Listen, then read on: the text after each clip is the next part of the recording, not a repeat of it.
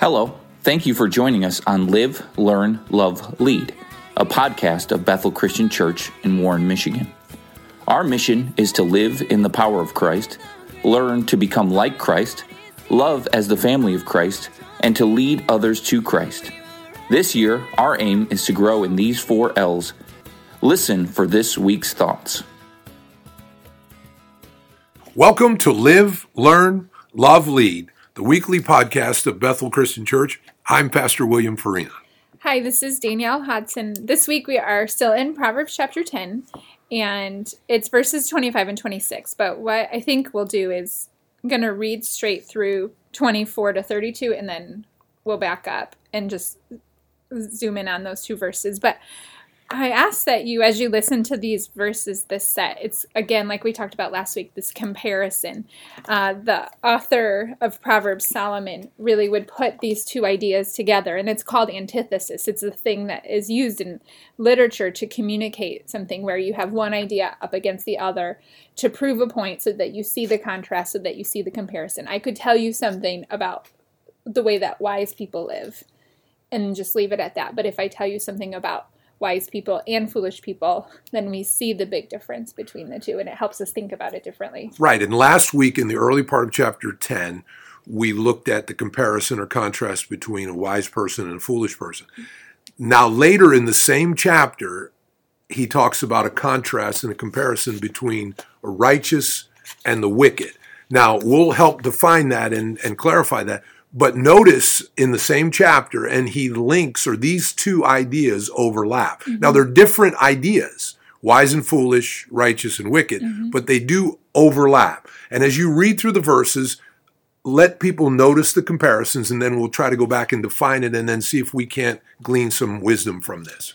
Let's define it first because okay. I think sometimes well, we tend to dismiss because we think, well, I'm not that bad or really like even if we have sin that we struggle with we're like well that person is wicked because that sin is worse right if someone hears the word righteous they immediately think of this saintly pious right. thing that missionary pastor not right. me yeah. not me and then they'll or they'll think of wicked as being awful terrible bad really bad people not me either right. and so we don't see ourselves in that and we need to realize that that's not what the Bible's talking about. It's talking about a righteous person. He's talking about it both positionally and mm-hmm. practically. What do we mean by that? Well, positionally, if we are a God fearing person, if we have committed our life to Jesus Christ and we are now declared righteous by the blood of Jesus Christ, we are then righteous. Doesn't mean we do everything right all the time or that we're mm-hmm. some pious, saintly person that never messes up or never does wrong. However, we are not only declared righteous by the Lord, but then we are then actively and practically pursuing righteous or right behavior and ca- godly character. Mm-hmm. On the other hand, a wicked person, not this awful terror, it's a person who is just doesn't have God in their life, mm-hmm. doesn't have a relationship with God through Jesus Christ, and they are not positionally righteous in God. Mm-hmm. They are unrighteous in God and they are actively and whether intentionally or just by default are doing the wrong things or Living doing selfishly. doing things selfishly yeah. or doing things that are not godly mm-hmm. and not pursuing godly character. So that's the difference. Let because we can all find ourselves in both of these yeah. comparisons and that's the idea. Gaining wisdom so that we move our life toward wisdom, not foolishness, and toward righteous character and, and behavior and not wicked. Well, and I think too, let's even dig in a little bit more on that thought. I think that technically, you know, the wicked could be even people that aren't really doing bad things, but they're not pursuing righteousness. They're just living selfishly, living their life, and just making choices out of what feels good or what society says or or what they think is best and in that like righteousness is not something that just happens accidentally. It's a choice that we intentionally pursue.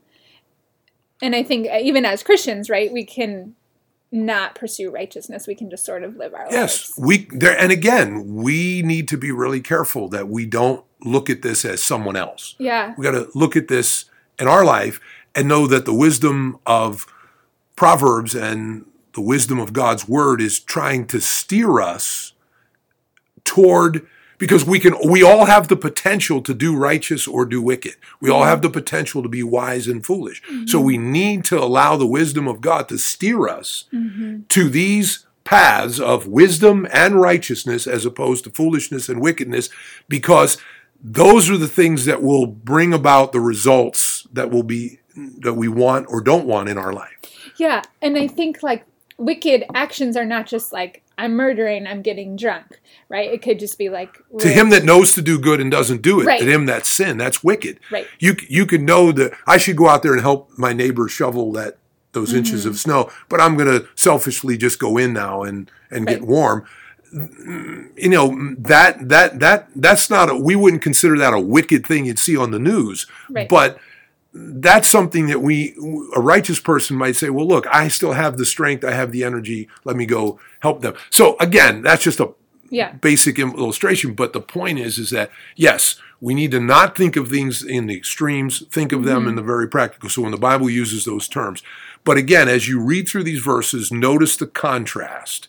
And and hopefully we can we can see that. Okay, so I'm going to start at verse 24. Yeah, like Pastor said, pay attention to the contrast of the two and see. What the wicked dreads will come upon him, but the desire of the righteous will be granted.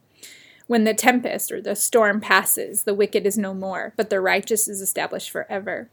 Like vinegar to the teeth and smoke to the eyes, is so is the sluggard or the lazy person to those who send him. The fear of the Lord prolongs life, but the years of the wicked will be short. The hope of the righteous brings joy, but the expectation of the wicked will perish. The way of the Lord is a stronghold to the blameless, but the but the destruction to evildoers. The righteous will never be removed, but the wicked will not dwell in the land. The mouth of the righteous will bring forth wisdom, but the perverse tongue will be cut off. The lips of the righteous know what is acceptable, but the mouth of the wicked what is perverse. you see how he goes back and forth between righteous and wicked Mm-hmm. Yeah. and let's just quickly run through them verse 24 the wicked their fears or what they dread will overtake them while the righteous their desires will be granted to them. Verse 25 we'll come back to because that's one of our key verses. Verse 27 the wicked their years will be cut short.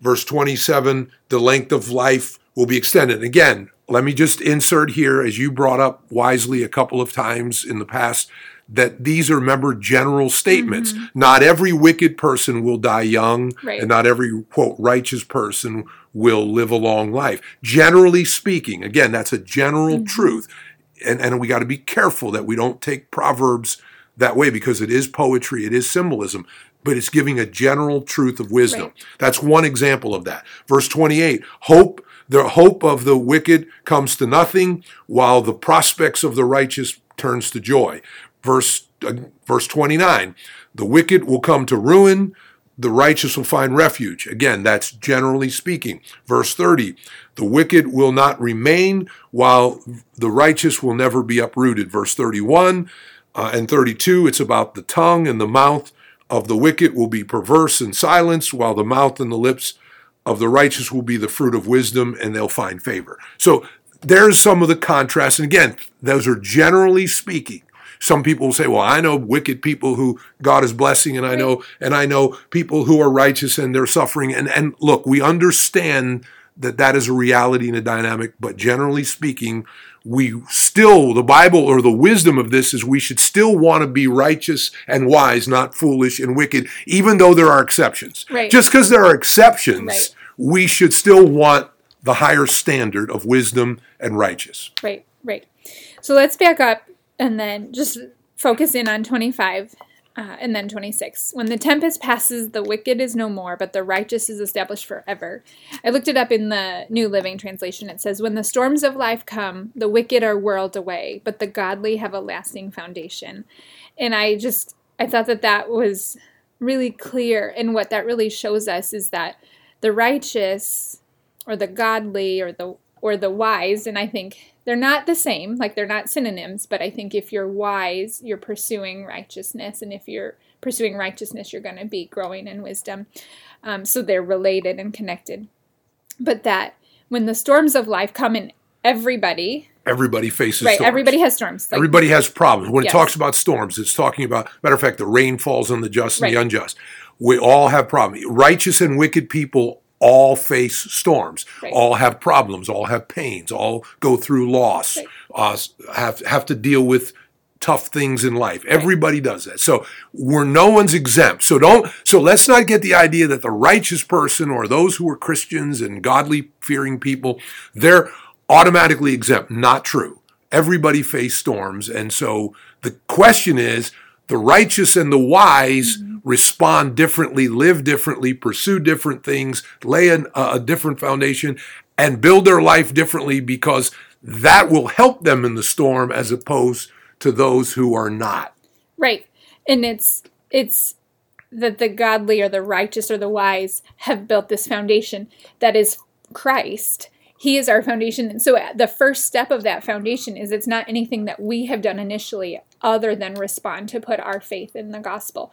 And then, then we build on that foundation to strengthen it in our lives. of So the first step to righteous Yeah. and the first step to wisdom is being Christ-like because Christ is wisdom. Right. Christ is righteousness. So if we bring Christ into our life, we take the first step to being righteous and wise. Doesn't mean we'll always do the right thing and we'll Right. always be wise, but that's the first step. And then as we pursue Christ with the rest of our life and pursue his behavior, his Christ-like principles, his Christ-like behavior, if we pursue wise and righteous uh, things of Christ, then we will be moving in the direction of a strong foundation, and those other good results will come to our life more generally speaking than those who don't.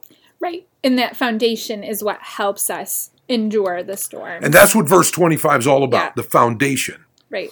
It makes me think of Matthew 7 with the wise and the foolish builders about how the wise man built his house on the rock. The parable that Jesus taught. Mm-hmm. Yeah.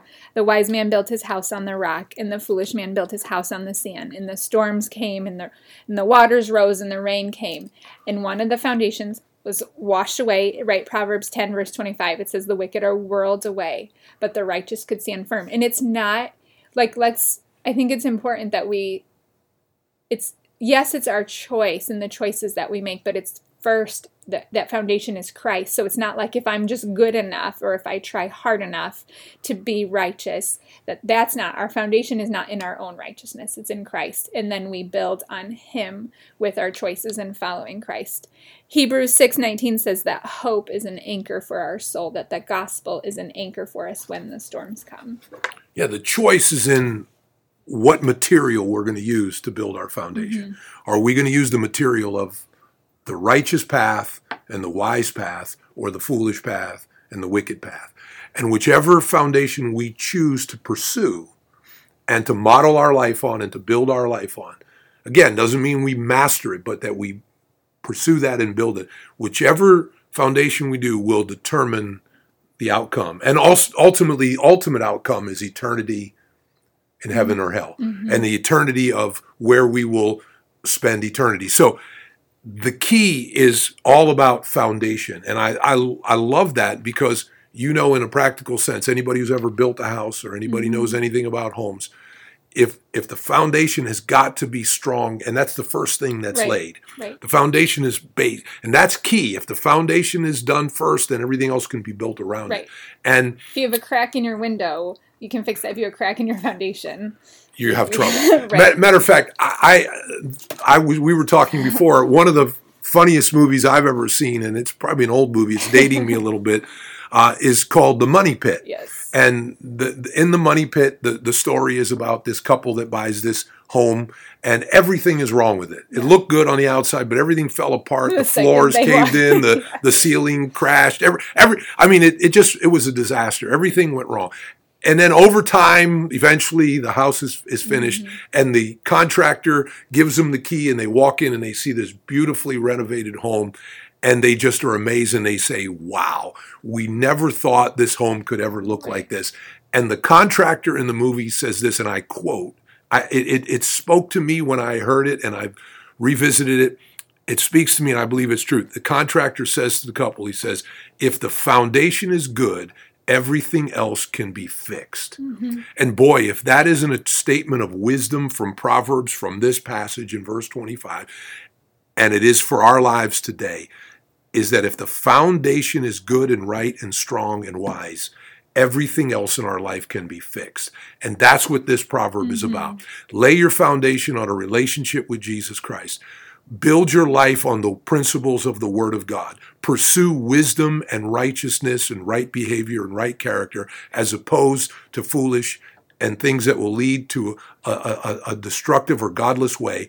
If we'll lay that foundation in our life, even when we face a storm or mm-hmm. even when we face bad things, anything can be fixed and resolved. There will be always hope. There'll always be an answer. There'll always be help.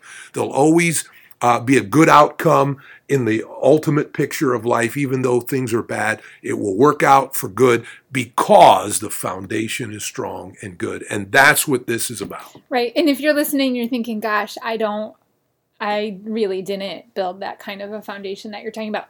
Like, it's that even can still be okay. The Lord says that He makes all things new and that nothing is impossible with Him. And so if you're feeling like, gosh, I messed up earlier in my life or even right now, I've been building a foundation that's that's more on the sand. It's been a little foolish or I've wasted years or months or whatever. Like he is the great redeemer. That is why he came to save us. So even be encouraged in that. He can repair anything. Yes, redemption and salvation is all about rescuing and repairing foundations. Yeah. And that's the key. And if you've never built your life, and you're listening to this and you say, Well, I don't have a strong foundation. I don't have a spiritual foundation. I don't have a foundation that's based on a relationship with God through Jesus Christ.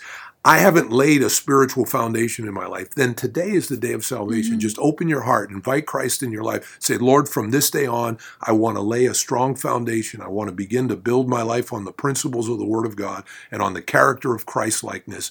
And if I pursue that, I'm wise and I'm doing what's right. I will then build a house that will be strong and a life that will be strong. And if you have done that and you feel like you've gotten away from the house and you've maybe there's been a crack in the foundation, God is here to repair, to forgive, to restore, and to rebuild our lives. So let's rededicate our lives to that. And for those who've never done that, open your heart to Christ as we pray. That's good. Lord, we come to you and we thank you that you are the great builder. You are a great shepherd and the restorer of all things. And so I pray that in all of our lives that you will strengthen our foundations, that we will put our hope in you, that we will fix our eyes on you, and that you will restore things that um, we've messed up, that we've failed to do, that other people have messed up, but that you will remind us that you are a great foundation. And I thank you that you can hold us secure, that you are our anchor in the storm. And we thank you that you are that God that never fails, that never stops loving us, that is always faithful to us, and that and that you're for us. And we thank you for that. We thank you for this truth in the Word of God. In Jesus' name. Amen. Amen. Thank you for joining us today. For more information, visit us at bethelchristian-mi.org or find us on social media. To stay updated on upcoming episodes, please consider subscribing to the podcast. We pray you will be empowered to live, learn, love, and lead in the power and love of Christ.